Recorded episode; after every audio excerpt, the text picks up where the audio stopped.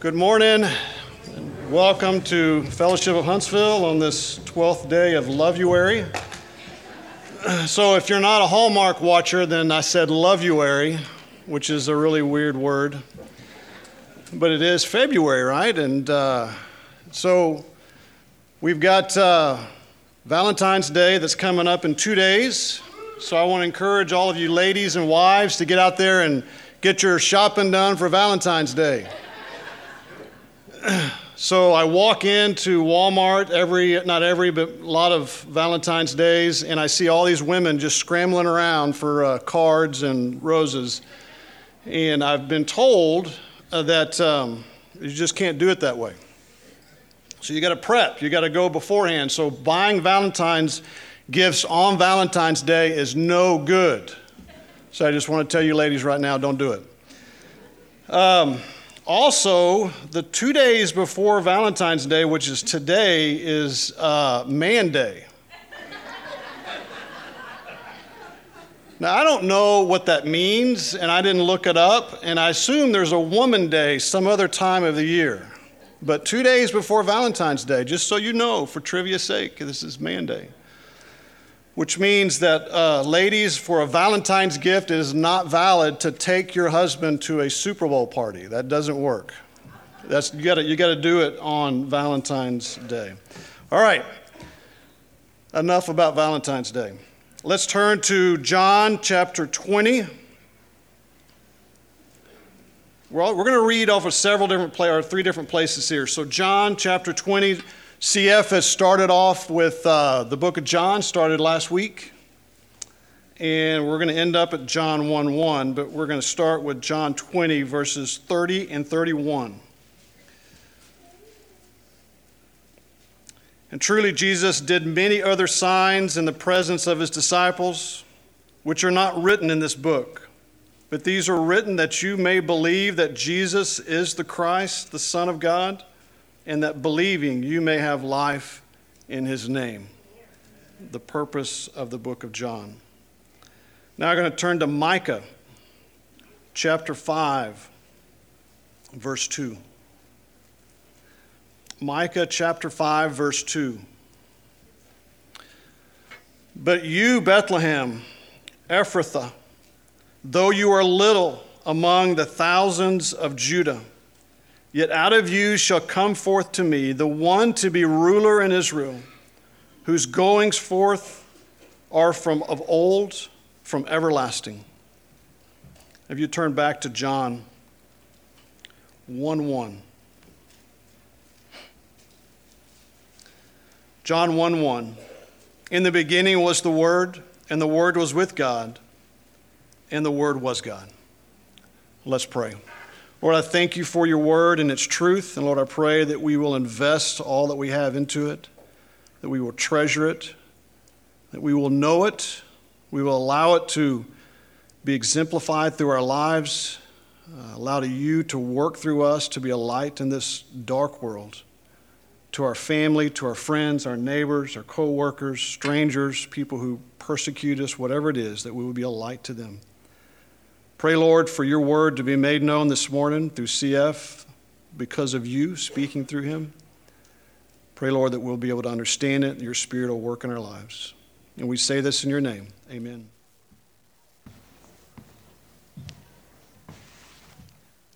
Good morning, everybody. Good to see everyone. Good to have you here. We're going to begin our study in the Gospel of John. We had the intro last week, and so we're going to begin the actual study of the book, and of course, beginning with verse 1 of chapter 1. We're going to take a look today at the uh, pre existence of Christ.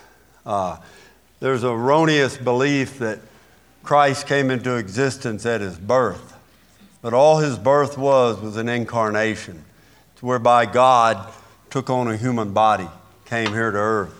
He existed prior to that. The importance of the pre existence of Christ, when I use that word pre existent, I mean he was pre existent to his incarnation. Okay? But we're also going to see as we study this, he was pre existent to the creation of heaven and earth. And with that pre-existence comes a lot of things that are very important as they relate to the person of, of Jesus Christ. And so we're going to look at them and see them as we go through the Gospel of John. So let's go to the Lord in prayer and then we'll take a look this morning. Father, we come this morning in prayer. And Lord, folks before me come from all walks of life, deal with different issues in their life, and I know you're well aware of that. But Father, help them be aware that you are aware and you know everything. And yet, even though knowing, you have a solution and a plan for them. And Father, might they rest in you, understanding that you have a way for each person, that you will bring comfort and strength to them this morning, hope, and they would realize, Lord, that with you all things are possible. So help us, Father, as we study the word this morning. Keep me from error. Help me to explain it clearly and accurately, and that your people would receive it and put it to use in our life. And we'd better serve you that way. For it's in Christ's name we pray, Lord. Amen. When I talk about the preexistence of Christ, the preexistence of Christ is fundamental to many other teachings in Scripture. For example, it is a foundational truth that sets other doctrines in place, such as his incarnation, his resurrection, his atoning work, because the preexistence of Christ speaks also to the fact that Jesus Christ is God and is going to reveal to us that he is God. The incarnation of Jesus Christ is, without a doubt, the greatest expression of the love of, of the definition of love that's ever been made. That God, who is holy and just and righteous, took on a human body and lived among man, suffered at the hands of man, and then died on behalf of man to deliver him from his sin. It's the greatest love story that's ever been written. And as we look at the preexistence of Jesus Christ, we're going to see the purpose that he had when he came into the world and get a clear picture of it. As you look here in verse 1, it says, In the beginning was the Word, and the Word was with God, and the Word was God. What that passage tells us, when he uses the word beginning, what he simply means there is when time and matter came into existence. Prior to that, there was no such thing as time and matter. There was just the eternal realm and the, and the person of Jesus Christ dwelling with the Godhead in perfect harmony and perfect love. And yet, what God does is He sets things in motion when He creates both time and matter. And we as human beings can only relate to that realm of life. We have very limited understanding of anything beyond that. Matter of fact, quite often when I'm preaching, I'll use statements like eternity past. Uh, there is no time in eternity, there is no past in eternity. But I'm speaking from the reference of a human being as you look back into eternity. There were certain events that occurred.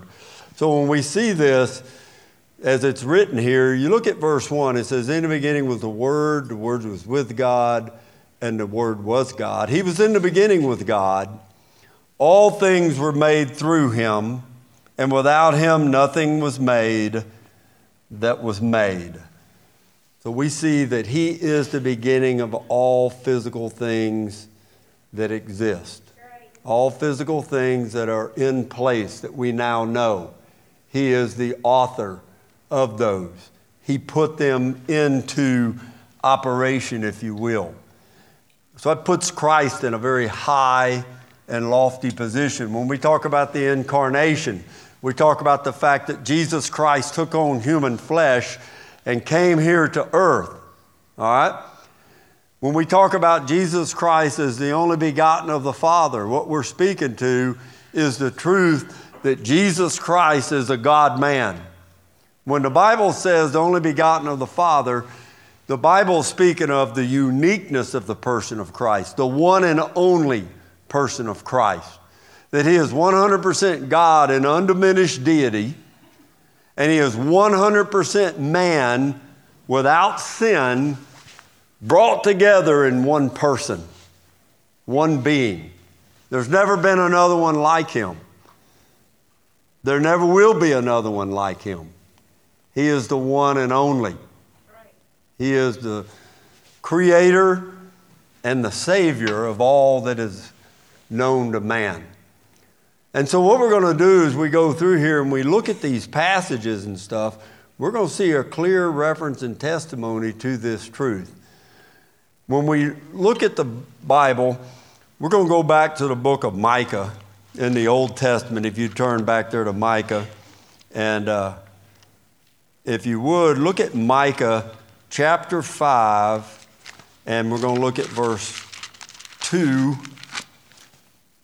And this is a passage of scripture that you see quite frequently uh, brought forth during Christmas time because we celebrate the birth of our Savior.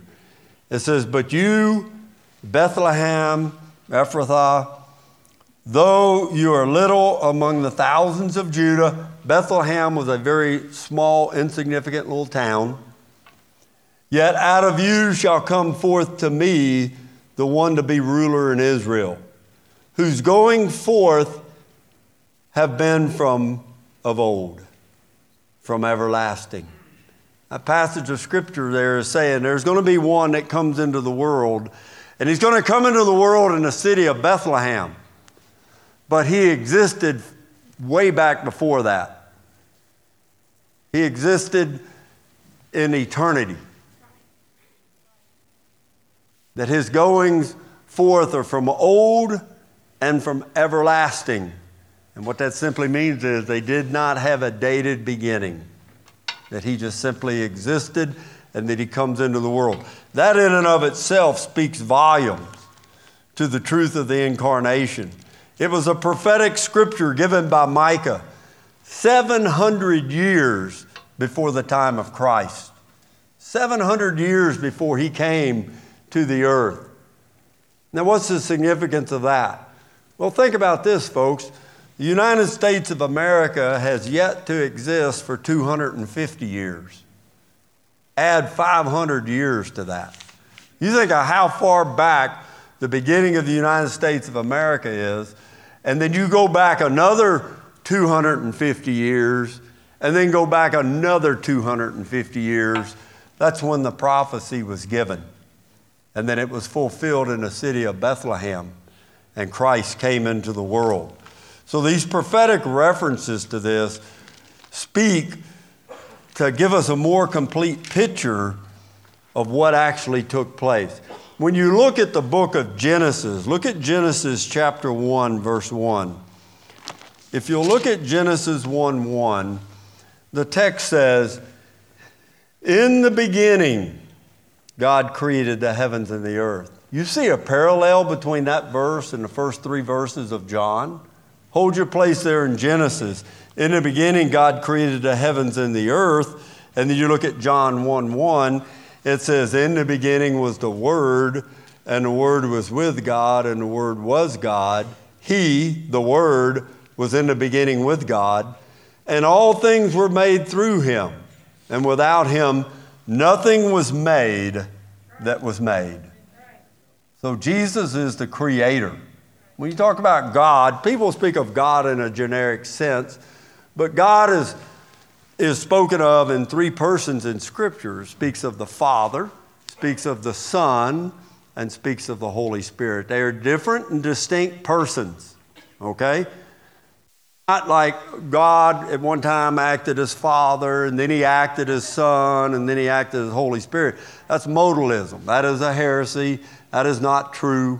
There are three distinct persons in one, and they make up what we refer to in a theological term as the Godhead, okay? One God known in three persons. Unique. People, you can't relate it to anything here on earth. You just got to accept it by faith that that's what the Bible presents to us, and that's how it's revealed. Jesus is the visible, physical representation or manifestation, if you will, of God. You cannot see the Father, you cannot see the Holy Spirit. The only member of the Trinity that you can see is the person of Christ. But these three members lived, and Christ is the one that was the agent of creation. Look back to John yet again. And in John 1:14 it says, "And the word became flesh," or the word was incarnated. All right? That's what the word incarnate means, put on flesh. The word was became flesh and dwelt among us, and we beheld his glory. The glory is of the only begotten of the Father, full of grace and truth. The glory of the only one and unique one that ever lived is this person of Jesus Christ. Look at verse 15.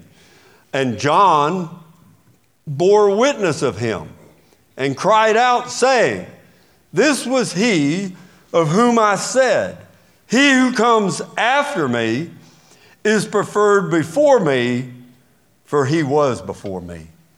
Now, when you go back in the book of Luke, Luke gives us a very detailed explanation.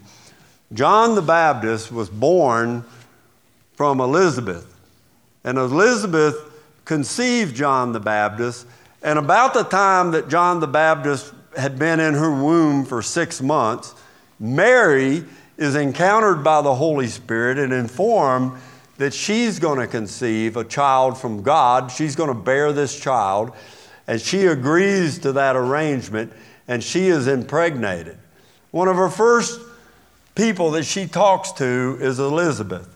And so she goes to Elizabeth and she tells, uh, is going to tell Elizabeth about her ha- having this baby. And it says that when she entered the room, the babe in the womb of Elizabeth leaped with joy. So John the Baptist was six months before Christ, but he recognized Christ.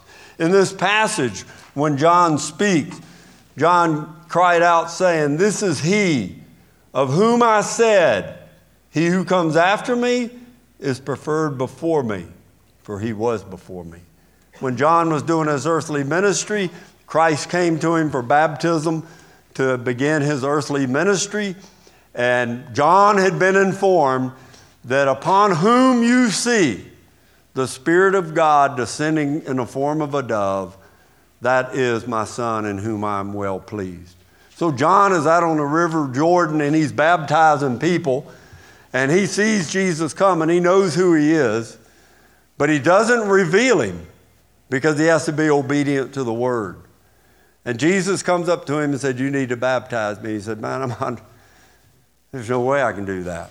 Modern paraphrase. He, he says, I can't do that. You know, he said, I'm not even worthy to untie your shoes. Jesus said, So scripture be fulfilled, you need to do this. And so he baptizes John. The Spirit of God descends upon him. The Spirit in the form of a dove descends upon him.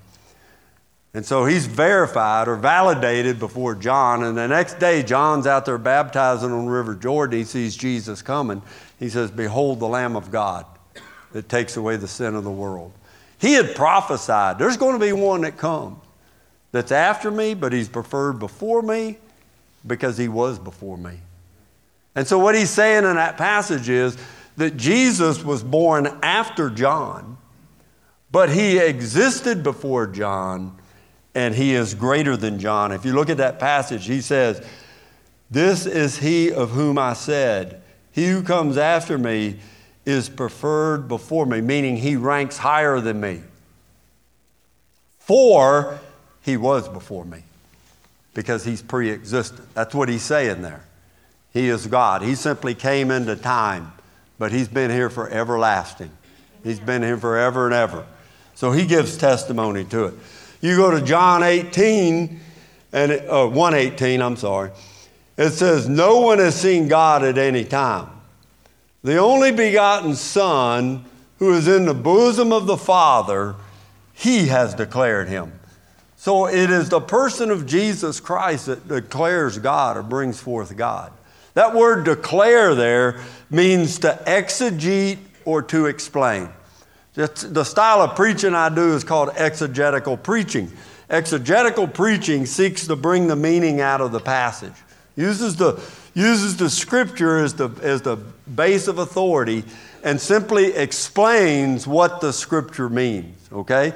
When Jesus Christ came into the world, he explained to the world who God truly is.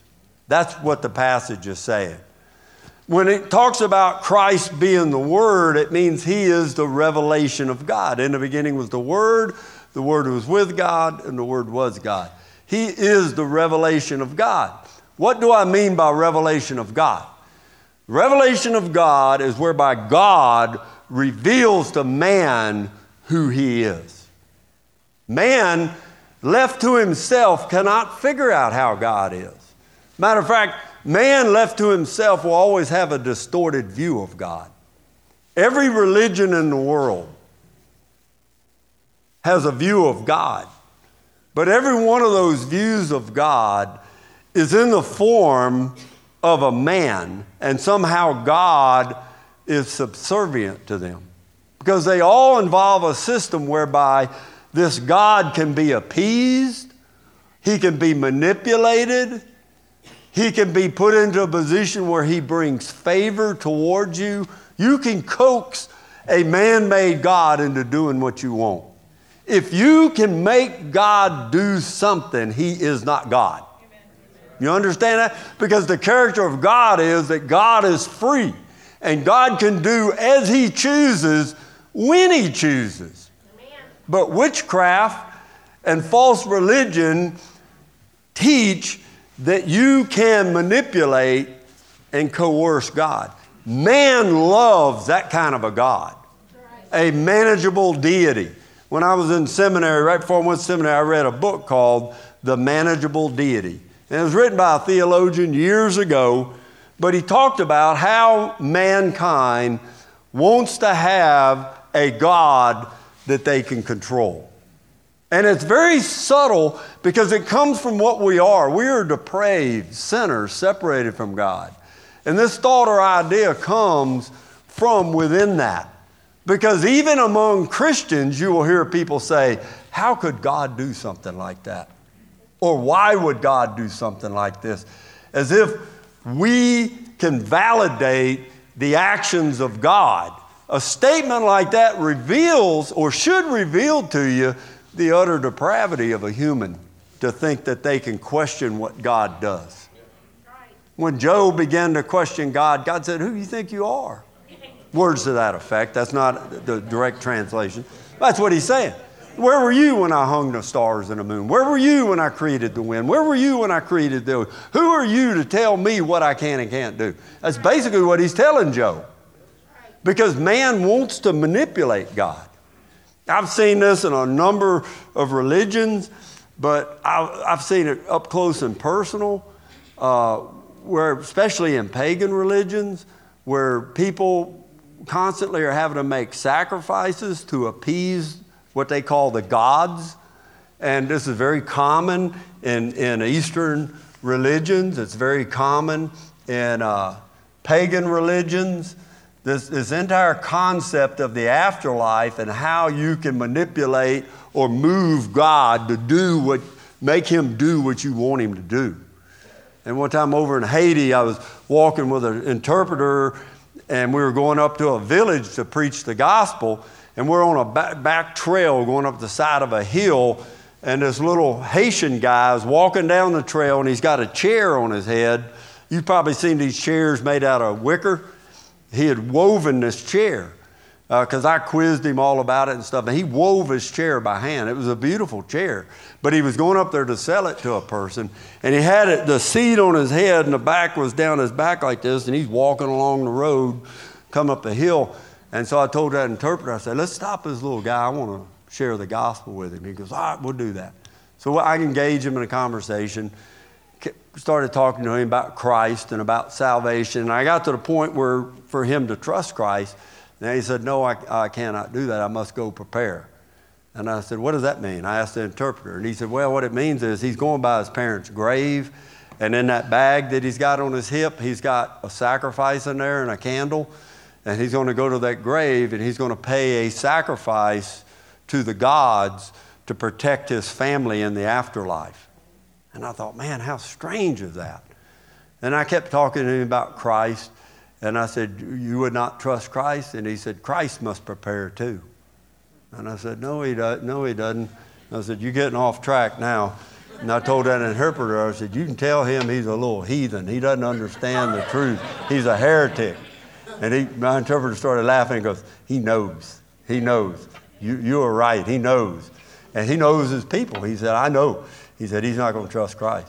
So we shared the gospel with him again. He still rejected Christ. Because you can never get by this concept that you have to be paying for something. And that's what religion teaches. Religion teaches that you have to do certain things to be accepted by God. That's what it teaches. And people cling to that, hang on to that. There's only one thing God accepts, and that's Himself. And that's His payment for sin. When God went to the cross and paid for our sin on the cross, that is all that God accepts. We have no righteousness in and of ourselves. Any righteous thing that we do, it's a direct result of the Holy Spirit doing it through us. All we're doing is submitting to the authority of God in our life and allowing ourselves to be a vessel for the work to be done. But religions teach that. And so, God, what He has to do is He has to reveal to man this is who I am. This is what I expect. And that's what the revelation of God. It is God revealing himself to mankind. And the ultimate revelation is when God came here himself and lived among his people. And that's exactly what Jesus Christ did. Jesus Christ came, lived here on the earth to explain to us who God is, and ultimately to go to the cross and die for our sin. He said, I came into the world not to serve myself, but to serve others. And to give my life a ransom for many. That's why he came. He came to do that. And so, what this scripture is telling us here in 118 is that, that God came into the world to reveal to us who he is. Look in John chapter 3 and look at verse 13. Jesus speaking. He says, No one has ascended to heaven but he who came down from heaven that is the Son of Man who is in heaven. Note what he says I came down from heaven and I'm going to ascend back into heaven. He's speaking right there of his pre existence, of what he's going to do. Go to John chapter 8, and you look at John chapter 8, and we're going to begin in. Uh, We're going to begin in verse uh, 52. John 8 and 52. John 8 52 says, Then the Jews said to him, Now we know you have a demon. They're talking to Jesus. Abraham is dead, and the prophets, and you say, If anyone keeps my word, he shall never taste death. Are you greater than our father Abraham, who is dead? And the prophets are dead? Whom do you make yourself out to be? He, he was telling them stuff that they said, This guy sounds like, this is from their perspective, it sounds like he's claiming to be God. Who do you really think you are? And Jesus said, if I honor myself, my honor is nothing. It is my Father who honors me, of whom you say that he is your God. Yet you have not known him, but I know him. And if I say I do not know him, I shall be a liar like you. But I do know him and keep his word. Your father Abraham rejoiced to see my day, and he saw it and was glad. And what you don't see in this passage is a number of heads whipping back and forth as they look at each other like, this guy is doing exactly what we thought he was doing. He's claiming to be God. Who does this guy think he is? Then the Jews said to him, you're not even yet 50 years old. And have you seen Abraham? Jesus said to them, Most assuredly, I say to you, before Abraham was, I am. Amen. That's the name of God right there. He is claiming that name for himself. And you can know that because look at the next verse. It says, Then they took up stones to throw at him. But Jesus hid himself and went out of the temple, going through the midst of them, and so passed by. And somehow, what Jesus did is he just simply vanished from their presence. Why would he run away like that? Because it wasn't time for him to die. He had to die on the cross, is where he had to die. He's like, You guys ain't going to stone me. Put them rocks down, get a grip, he's gone. like, where'd this guy go? And, and it shows you the hardness of man's heart. This guy tells them straight to the face who he is. Then he vanishes out of their midst, and they chase him all over the countryside to get him killed. I wouldn't mess with a person like that personally. I wouldn't. And, and they come up and arrest him, and Peter cuts the, the servant's ear off, and Jesus puts it back on, and they say, okay, now let's arrest him. If I saw something like that, I'd say, look, I'm up. Y'all going home with this thing? I'm going back to the house, man. I'm done with this. I'm not going to be a part of this, man. That, but that just shows you the depravity of these people, how they pursued him and went after him. Go to, go to, look over in the book of Exodus, chapter 3. Let's look at the third chapter of Exodus. And in this third chapter of Exodus, look at verse 2. Well, I'll start with one. It says, back up to one. I know those people in the booth hate me, man. I just, they have to scroll backwards con- continually up there. Now Moses kept the flock of Jethro, his father in law, the priest of Midian. And he led the flock to the backside of the desert and came to Horeb, the mountain of God. An angel of the Lord appeared to him in the flame of fire from the midst of a bush. So he looked, and behold, and the bush burned with fire, but the bush was not consumed. Then Moses said, I will now turn aside and see this great sight, while the bush does not burn. So when the Lord saw that he turned aside to look, God called to him from the midst of the bush and said, Moses, Moses. And he said, Here I am. And he said, Do not draw near to this place. Take sandals off your feet, for the place where you stand is holy ground. Moreover, he said, I am the God of your father, the God of Abraham, the God of Isaac, and the God of Jacob. And Moses hid his face, for he is afraid to look upon God. So, what you have here in this burning bush, you have what is commonly referred to as a theophany, a, a, an appearance of God. More specifically, what you have is a Christophany. It's a pre incarnate appearance of the person of Jesus Christ. It is Jesus Christ, the visible member of the Godhead, who has covered himself with this flame and speaks to Moses from this bush. And so Moses wants to know who he is, and it says in verse 11 But Moses said to God, Who, who am I that I should go to Pharaoh and that I should bring the children of Israel out of Egypt?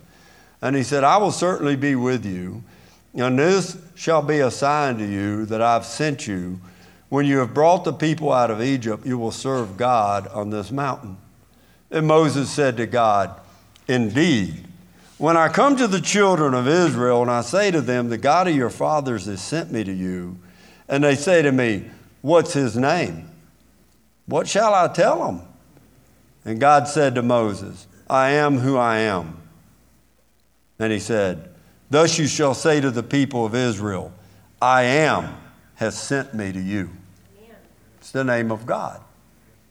So when you look back at this passage in John 8 58, Jesus said to them, Most assuredly I say to you, before Abraham was, I am.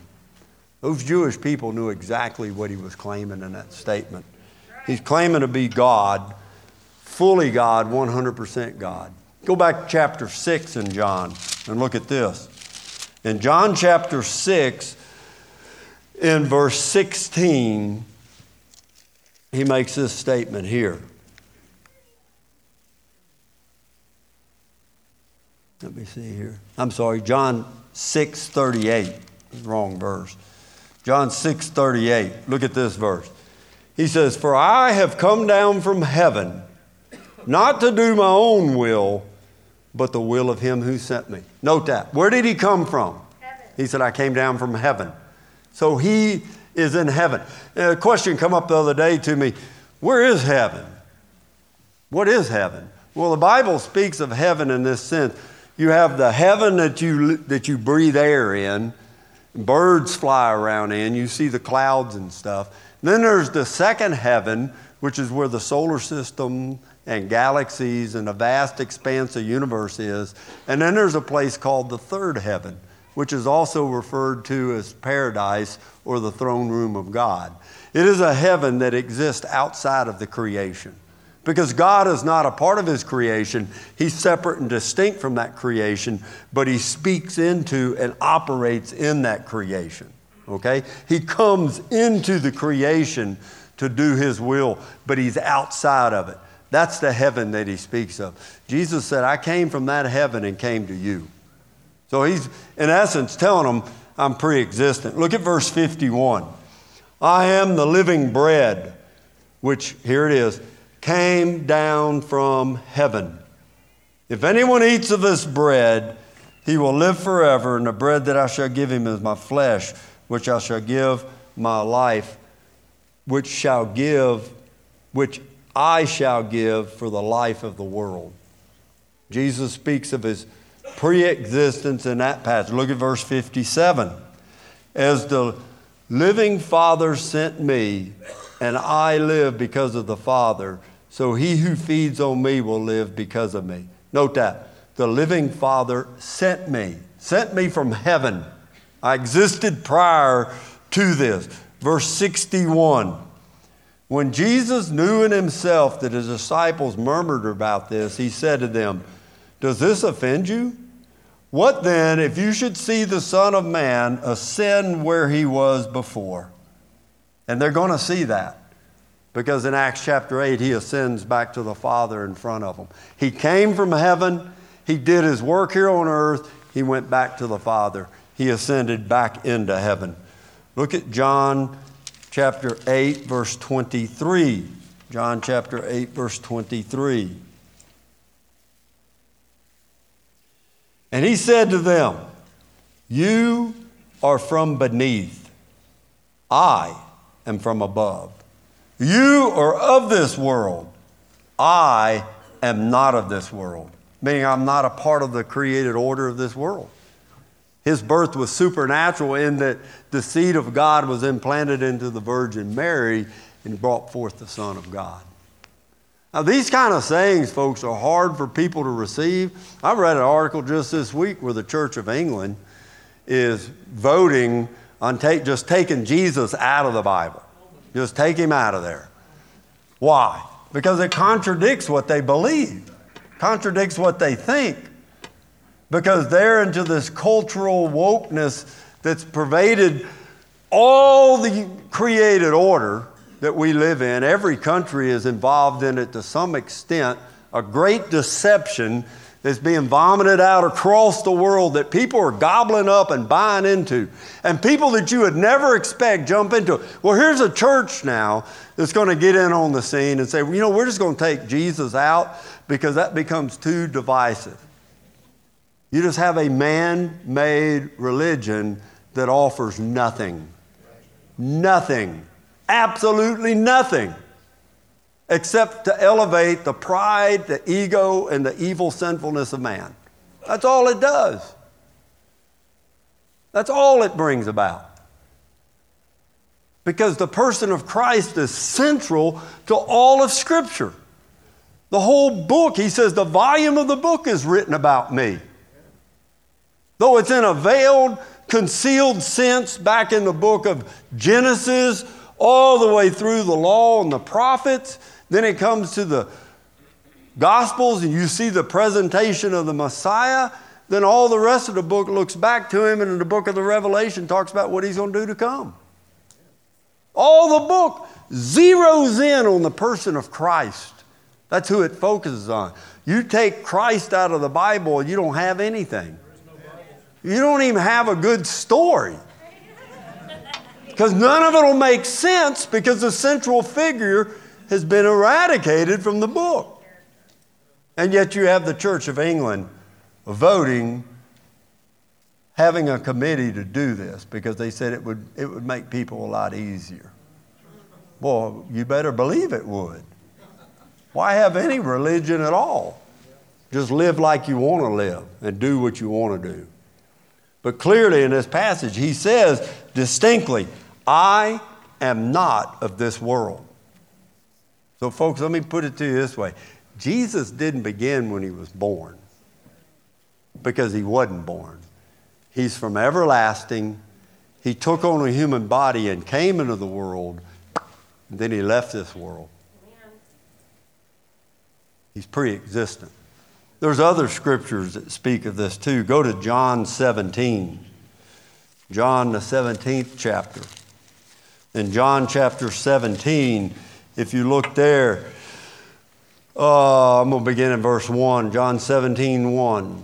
Jesus spoke these words, lifted up his eyes to heaven, and said, Father, the hour has come. Glorify your Son, that your Son may glorify you as you have given him authority over all flesh, that he should give eternal life to as many as you have given him. And this is eternal life, that they may know you, the only true God, and Jesus Christ, whom you have sent. I have glorified you on the earth. I have finished the work which you have given me to do. Now, O Father, Glorify me together with yourself. And look at this with the glory which I had with you before the world was. Pre existent. He said, the, the, the, the glory I had before the world was even created, before time and space came into existence. I was with you. Why does he need that glory restored? Because, folks, he came here in a human body and it veiled his glory. You could not look upon the person of Jesus Christ had he not had that, hu- that human body on, and had he not voluntarily laid aside divine attributes, chose not to operate in them, we would have no Jesus Christ. He had to veil that, he had to shield us from that because we're evil and sinful, and if we'd come into his presence, we'd be consumed. Look at John 17 24. Father, I desire that they also, whom you gave me, may be with me where I am, that they may behold my glory which you have given me. For you loved me before the foundation of the world. You see that? Pre existence, right there. O righteous Father, the world has not known you, but I have known you, and these have known that you sent me. Christ talking about his going back to be with the Father. Look at Colossians. Colossians is also a, an explanation of the Gospel of John. You look there, and we just went through it, so this ought to be fresh on your mind. Colossians chapter 1. And if you'll look there at Colossians 1, look at verse 15. He is the image of the invisible God, the firstborn over all creation. Firstborn meaning, uh, uh, protokos means to rank in preeminence, to be a position of authority. It has nothing to do with being born. The firstborn is the one that has all rights and privileges, so it means he ranks in preeminence over the creation. It says in verse 16, for by him all things were created that are in heaven and that are on earth, visible and invisible, whether thrones or dominions or principalities or powers, all things were created through him. And this is the part we often miss and for him. We exist for his pleasure. And he is before all things, and in him all things consist. Very clear passage right there. All right, let's conclude. Let's go to the book of the Revelation. What does the book of Revelation say about him? Look at Revelation chapter 1, verse 17. Revelation 1 17. And when I saw him, I fell at his feet as dead. But he laid his right hand on me, saying to me, Do not be afraid. I am the first and the last. I am he who lives and was dead. And behold, I am live forevermore. Amen. And I have the keys of Hades and of death. Speaks of his absolute authority, is what it speaks of. Look at Revelation chapter 2, verse 8. And to the angel of the church of Smyrna, write, These things says the first and the last, who was dead and came to life. That's the person of Christ. Revelation chapter 22. You look in Revelation 22 and look at verse 12. Behold, I am coming quickly, and my reward is with me to give to everyone according to his work. I am the Alpha and the Omega, the beginning and the end, the first and the last. Jesus Christ is pre existent God. I think that's clear through Scripture because he refers to himself as coming from heaven. He uses the name of God, he is equated with God. And so part of that necessitates that he be pre existent. And that's what the Scripture reveals to us. He's pre existent God. You stop and think about it, folks. That pre existent God that spoke all this into being, how insignificant am I? The overall plan of God. When you think of all the people that have been on the earth, you think of all the done in the creation that He has created, and yet that God zeroes all that down and put His focus on me at a day and time. And what did He do? He drew me to Himself. You think about that. That God loves you that much with all that God has, and yet He knows you personally. He knows more about you than you know about yourself. He knows every thought. Before it's even formed in your mind, He knows it. You think about the vastness of God from that standpoint. That's what the preexistence of God tells us is that this Jesus is God. He's fully God. And he came into existence in the world. Why did he do that? To explain to us who the Father was and to pay the debt for our sin so we could have eternity with him. Let's pray. Father, we thank you. We thank you for the blessed gift of eternal life. We thank you, God, that as great and majestic as you are, that you sent yourself here to earth to live and to die for our salvation. Help us to understand what we truly have in the person of Christ. And let us worship Him and give to Him all the glory and all the honor that is due. For He is God. And we are grateful that you've included us in your plan. Father, I pray if there's one here today that's never come to faith, never trusted you by faith, that they would see who you truly are. That you are the living God. That you are the one that we have to deal with, that we have to do business with. But you've made a way for each of us through the death that you died and the resurrection that you live. You have set us free from sin.